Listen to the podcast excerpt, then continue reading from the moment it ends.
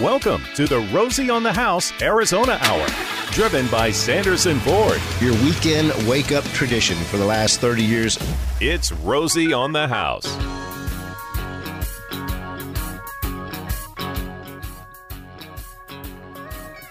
Good morning, y'all. This is where you start your weekend. This is where we melt away your anxieties from the whole week. Sit back, pour yourself a cup of coffee, shake out the bedhead, and come on in to my house. In the 7 o'clock hour, we've got a very special guest that I'll get to in just a minute. 8 o'clock hour, we've got John Eisenhower coming in talking about trees. We're going to arm wrestle as to whether it's pomegranate or pomegranate trees. At 9 o'clock, it's open hour, where any project you've got you're trying to get done in, about, and around your house, home, castle, or cabin, you give us a call and let us put our 45 years of remodeling experience to work for you. 10 o'clock hour, we've got our friends from Sunburst Landscaping coming in, and we'll be talking about the applications and care and living with artificial grass and what that means and uh, how popular it's becoming. But this morning, to start the show, we are making Rosie on the House broadcast history. We have never had an Olympic gold medalist in studio with us this morning and ever, but we do have this morning. Misty Hyman. Thank Yes. you so much for carving time out of your incredibly busy schedule I'm to share your story. I'm so excited to be here, and especially for my dad, Steve Hyman. He's been a fan of the show for a long time. Well, I'm sure he's up with his cup of coffee this morning. Absolutely, sitting on his patio. Oh, Well, with uh, with six kids, each one of the kids had their one event, their one activity. Romy was a primarily a wrestler. His older sister was in martial arts. His younger sister Katie was a swimmer. And we had Misty Hyman posters all hanging all over the house. And when Jennifer said, "Look, I think we might be able to call her and talk to her," and so Jennifer called and uh, arranged this conversation. And we, I, I am awestruck that you're even in the same studio with me. This is awesome. Thank you very much. I'm honored to be here. Gosh, Misty Hyman, how did you get started in swimming? Well, as many Arizonans do, I grew up, grew up with a pool in my backyard. Yeah. And my mom will tell you she had my brother and I in the pool from when we were babies, months old. And uh, we always just loved to be in the backyard swimming.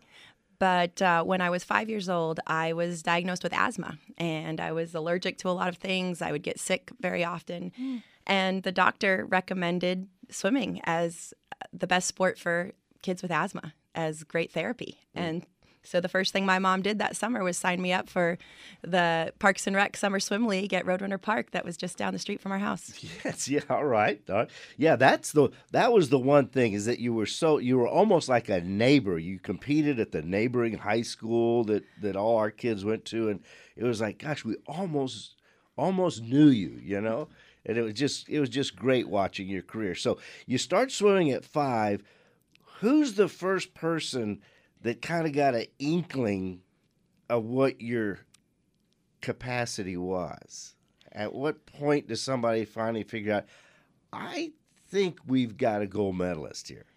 Well, I think the gold medal is, you know, the icing on the cake. I Oh. think we, uh, you know, that's such a, a long shot. It's the chances are less than winning the lottery. So I'm not sure that anyone said that when I was young. But yeah, there was. Uh, I remember uh, at the Arizona Sports Ranch where I started swimming year round. Uh, my coach, had, Bob Gillett, he had built this facility at Union Hills and 38th Street. is that AFOX? Is that what That's right. Yeah. Okay. Yeah. hmm And so he um, and his wife Kathy uh, worked with the younger kids. So I remember being in her group first. And I remember one day she called, um, she called Coach, as we call him, uh, Bob Gill. She called Coach over and said, "Yeah, I just want you to watch this this little one's butterfly." and I remember him coming over, and I remember um, some of the older kids on the swim team coming over to watch me do butterfly. So um, you know, I remember being really proud that I could do it so well, but I didn't know that anything was different. But I remember that, you know, people were starting to notice that, wow, she, she can do the butterfly pretty well. and I must have been probably seven or eight at that time. Okay. And you took it for medicinal reasons. You picked it up for medicinal reasons, but you had to kind of fall in love with it at some point because speaking completely selfishly, there's nothing more boring than swimming. Not I love watching it and I love competing in it, but doing it, how many laps have you seen me swim in our pool? None. I mean, I, I, I, I hike, I jog. Uh, you get to see the trees. You get to visit with a neighbor. You get to pet their dog. Uh, you get to see the birds. I mean, when you're swimming, you're just locked in this little tomb of water. And you, you can't even listen to music while you're doing Well, that. Well, you can now. They have great, uh, we Oh. call them swim MP3 players, the waterproof uh, headset, so you can listen to music. Uh, so that helps a lot. And yeah, most people think swimming is just swimming back and forth, staring at the black line. And, uh, but, you know, from a very young, young age, I fell in love with it. I loved the way that I felt like I could fly, like I was weightless in the water. And the way I could move was so different than being on land. It was so liberating that, uh, and I loved the way the water felt when it rushed past my ears, the way it sounded, and the way it felt on my skin. And so I think there was just something about being in the water that I had an affinity for.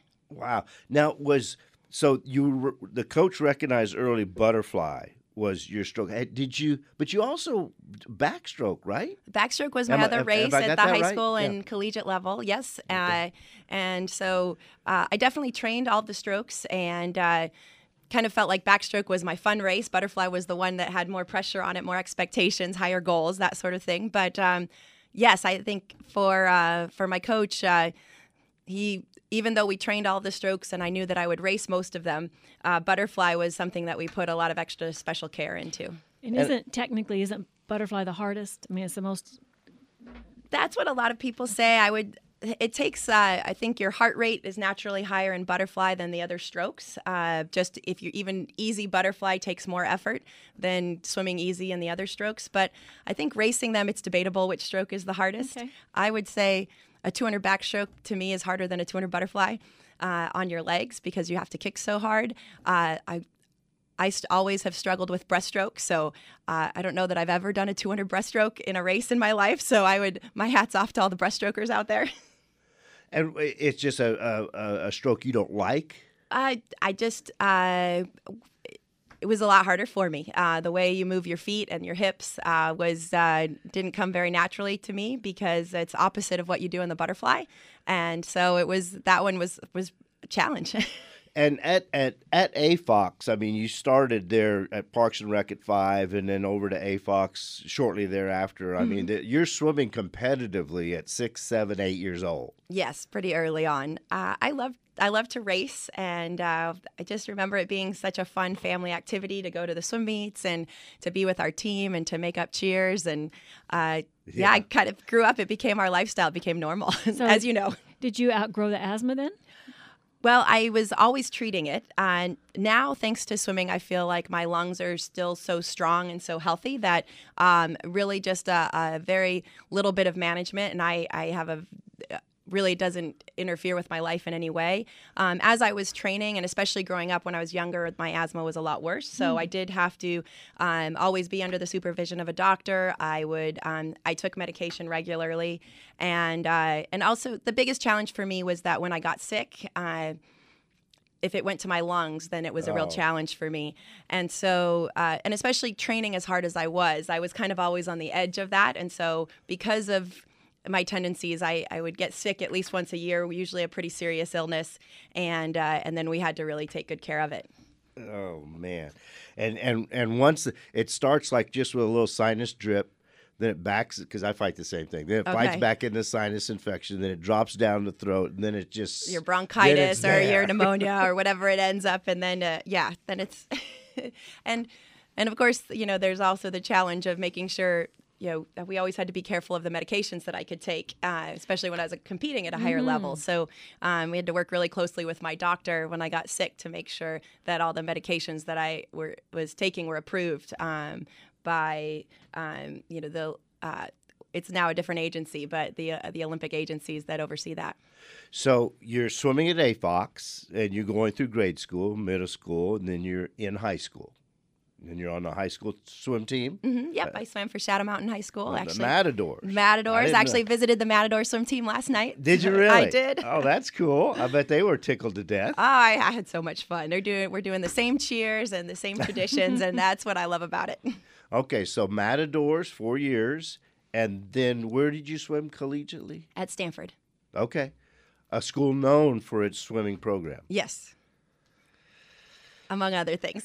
Yeah, right, right. and so what did you study? I studied international relations with Mm. a focus on poli sci and history in Latin America. Wow. Okay. Finished at Stanford. Yep. And were you done with college and then went to the Olympics? No, I actually went to the Olympics uh, the summer between my junior and senior year. So it actually extended your college a little bit, right? A little bit, Yeah. which was actually turned out to be a good thing because I uh, was able to study abroad my fifth year. Well, I want to talk about all the places that swimming has taken you around the world because you've you've literally seen the globe A lot of it, with with swimming. yes. That's absolutely incredible. We're here visiting this morning with Olympic gold medalist Misty Hyman, locally grown, raised, trained, and lives right here in the Valley of the Sun.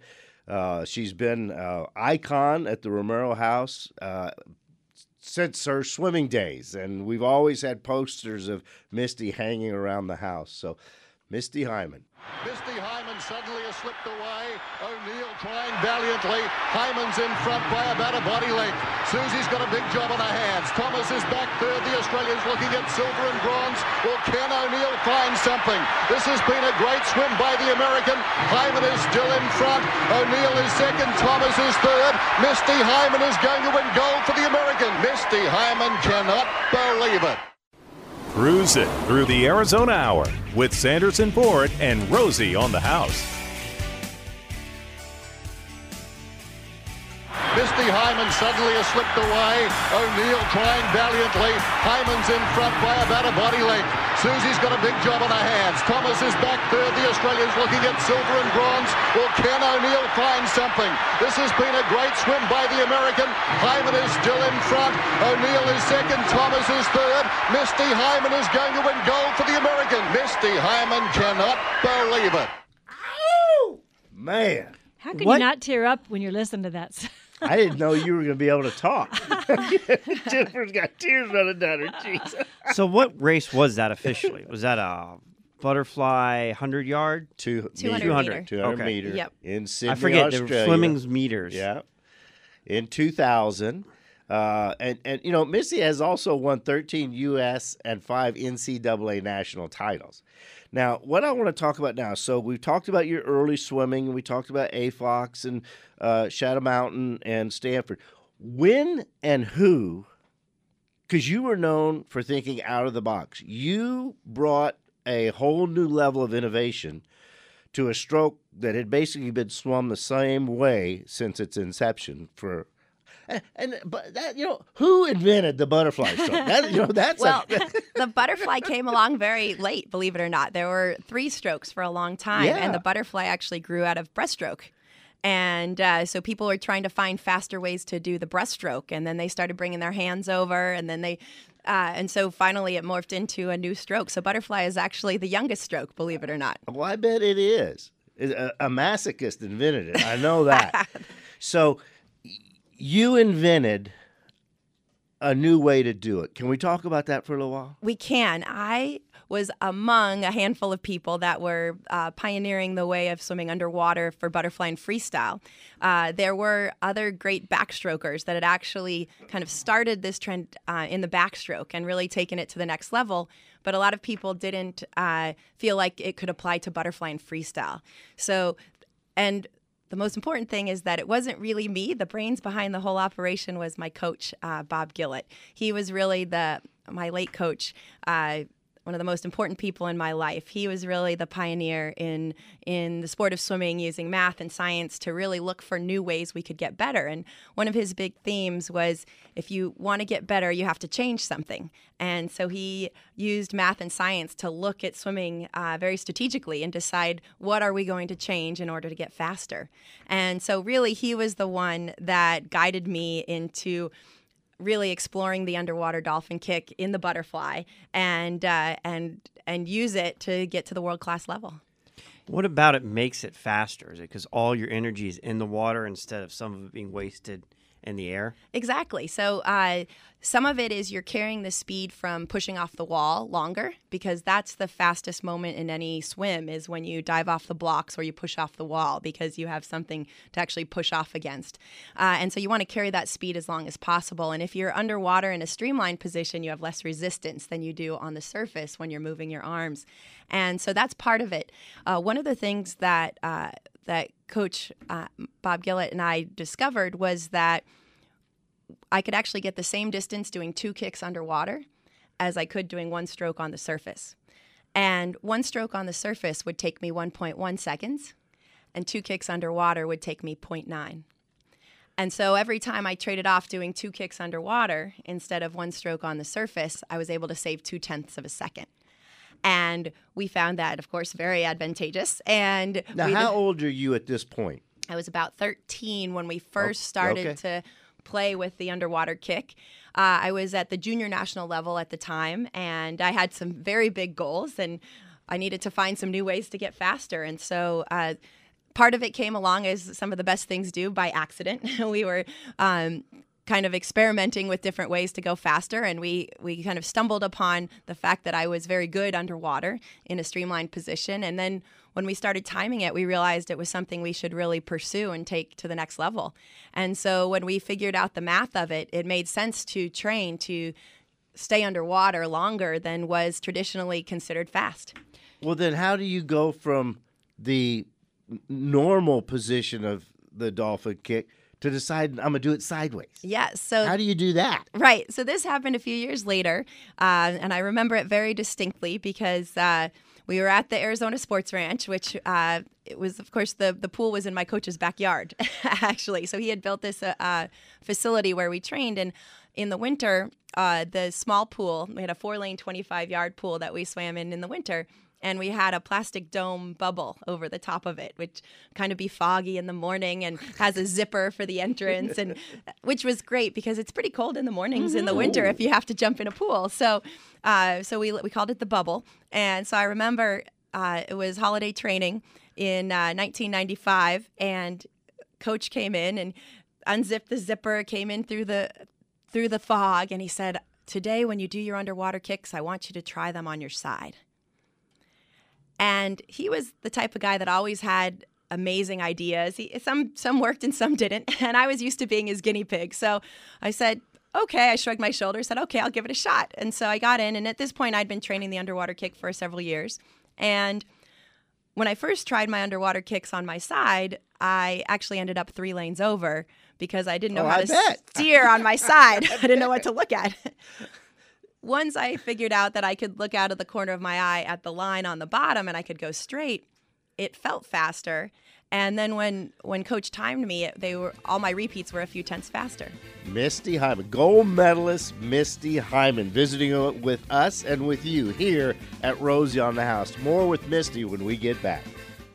The tank is full, and we're moving through the Arizona Hour with Sanderson Ford and Rosie on the house.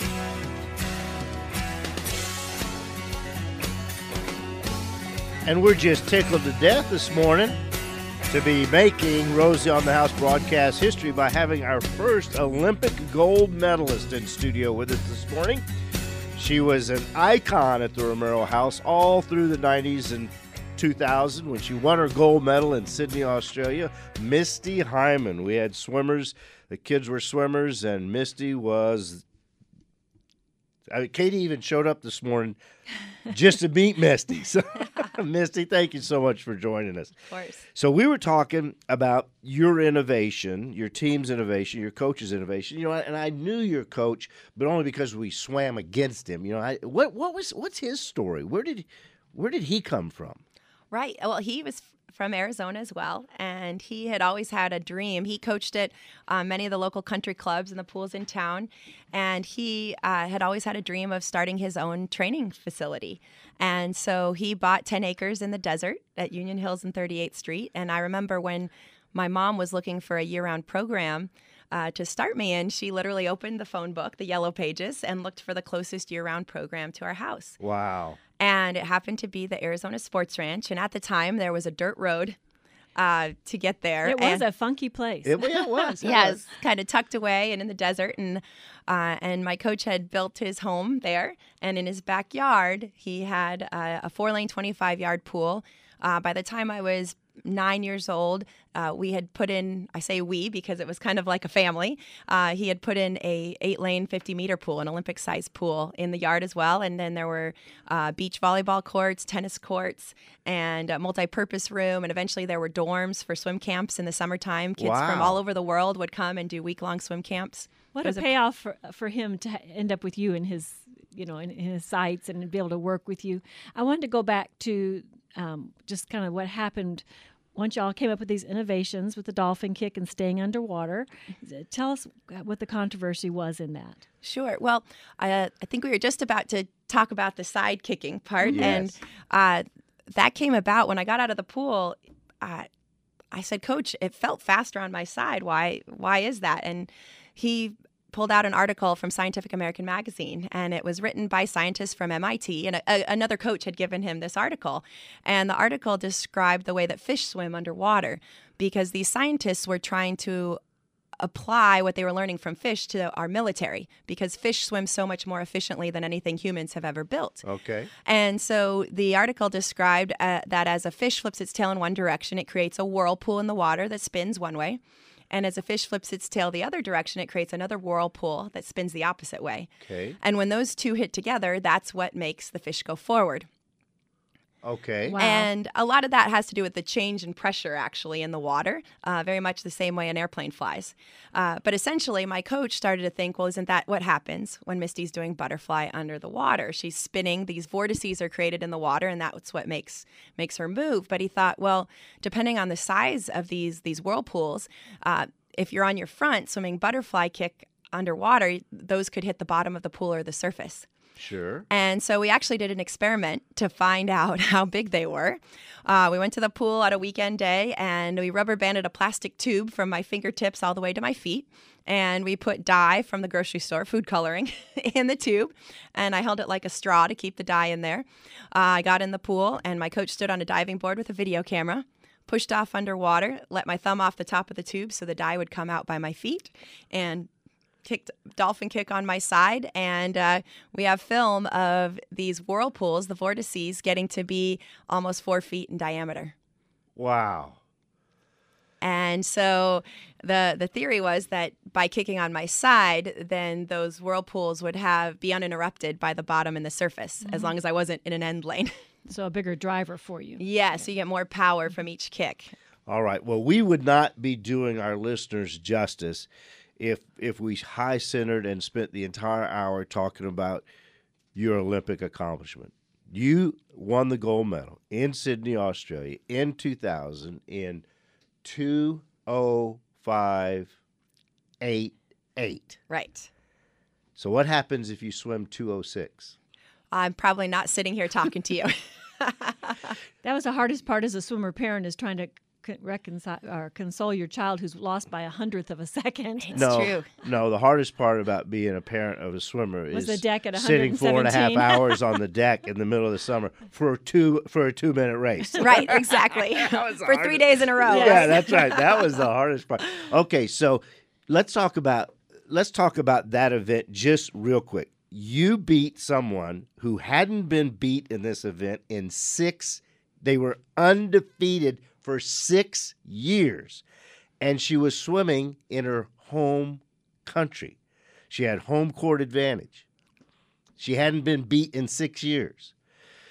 What what were the broadcasters, the sports broadcasters, what were, what was everybody thinking you would do? We we were thinking like we were hoping a bronze, weren't we? Exactly. Everybody said an outside chance for a bronze medal. Of course, just to make the Olympic team is a dream come true. Oh, I mean, I had just missed it in '96 by three one hundredths of a second. Oh. So, so just being on the team and getting to be there was incredible. It was like a fairy tale. I'd wake up every morning, and I'd look around. I'm like, "Am I really here? Is this really Oh, happening?" And I'd peek out the window, and I could see the Olympic flame from my bed in my dorm, and I would Ah. get the chills all over again. I think, yes, I this is really happening.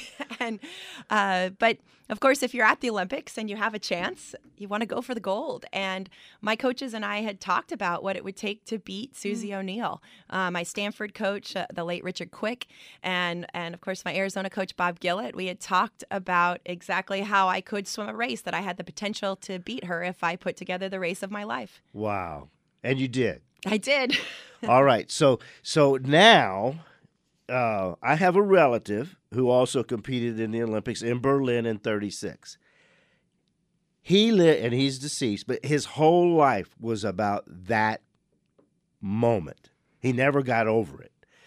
What's so impressive about you is you've gone through this incredible evolution. I don't know what to call it, but you're not living in that 20588. No, it's still a big part of my life. Oh, I bet. And and I think that's the hard part with something like that is that you know, for a little, you know, at first the 15 minutes were great. They were very overwhelming at the beginning. And then I was over it and I didn't want to talk about it anymore. But every day, every somebody would ask about those two minutes and five seconds. So there was about several years where I didn't go one day without talking about it. And uh, you know, what's nice is I feel like at, at this point in my life, um, yeah, I think there was a time when I thought I need to step away from that. And I went and did some traveling and had some other experiences where I got away from it and kind of felt like I closed that chapter. And what has been wonderful is to know that I could go off and do these other things that had nothing to do with swimming and then come back and integrate who I was with who I am now and have those I can still be the person who won the gold medal, but I can also be all the things that I am now a mom, a professional, a business owner, uh, a coach. And, uh, you know, but that's not an easy transition to make for anybody. No, it's not. So you do a lot of motivational speaking, and you called it a platform of Uh, the privilege of the platform. privilege of the platform. So using all those things that you learned to encourage the next generation and and beyond, right? Yes, yes, that was uh, something my speaking coach Naomi Rhode uh, taught me was that uh, because you know who who do I think I am to stand up there uh, behind a podium and and talk about my life, and she taught me that it's a privilege to have to have a platform that I do from winning the gold medal and to be able to share it in a way that has a positive effect on others. Well, your energy is just a positive effect on others. Thank so, you. So, when did you launch this next career? Because you have you have a degree in international studies, Mm-hmm. and then a and then a, a a second degree. I have an MBA in hotel management and finance. Okay, And uh, yeah, so um, one of the things that really maybe inspired me about my swimming experience was the idea of human potential and uh, what we're capable of. I mean, that's really the the key thing that swimming taught me was that I was capable of so much more than I could have ever dreamed.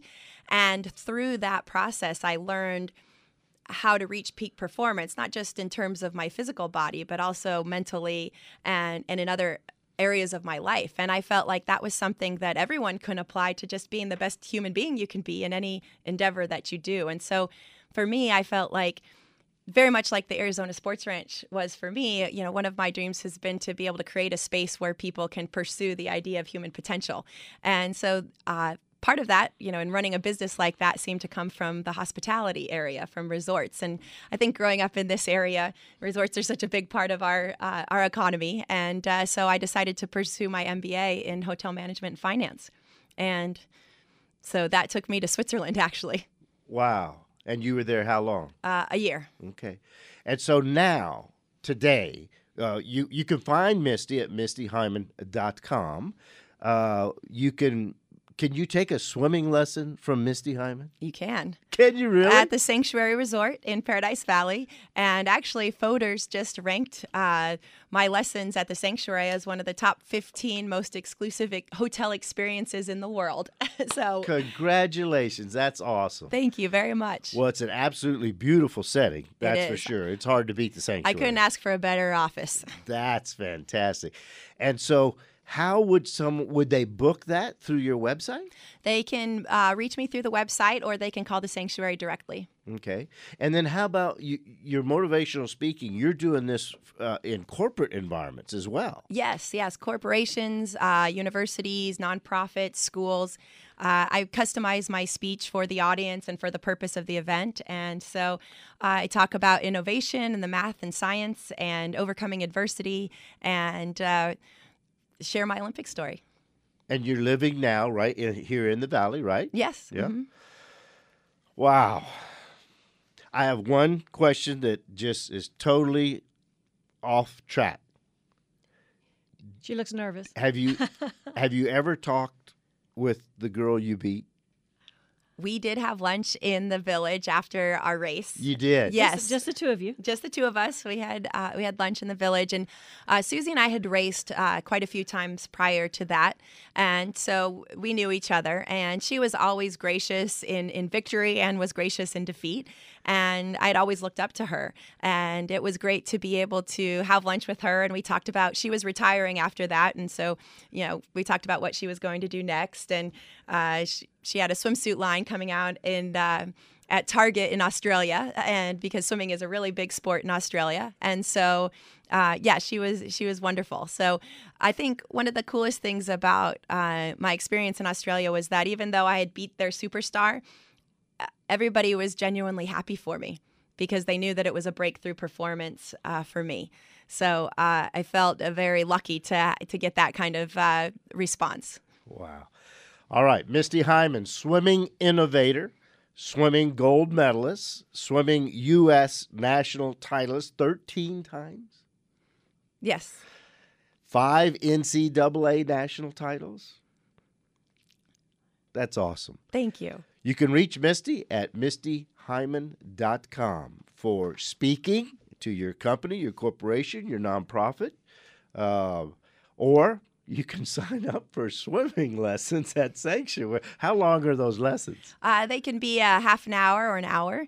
And uh, really, I work with all levels. So um, I've helped some swimmers that have uh, had maybe a traumatic experience with swimming and want to get back to it, uh, overcome their fears, and learn to swim for fitness.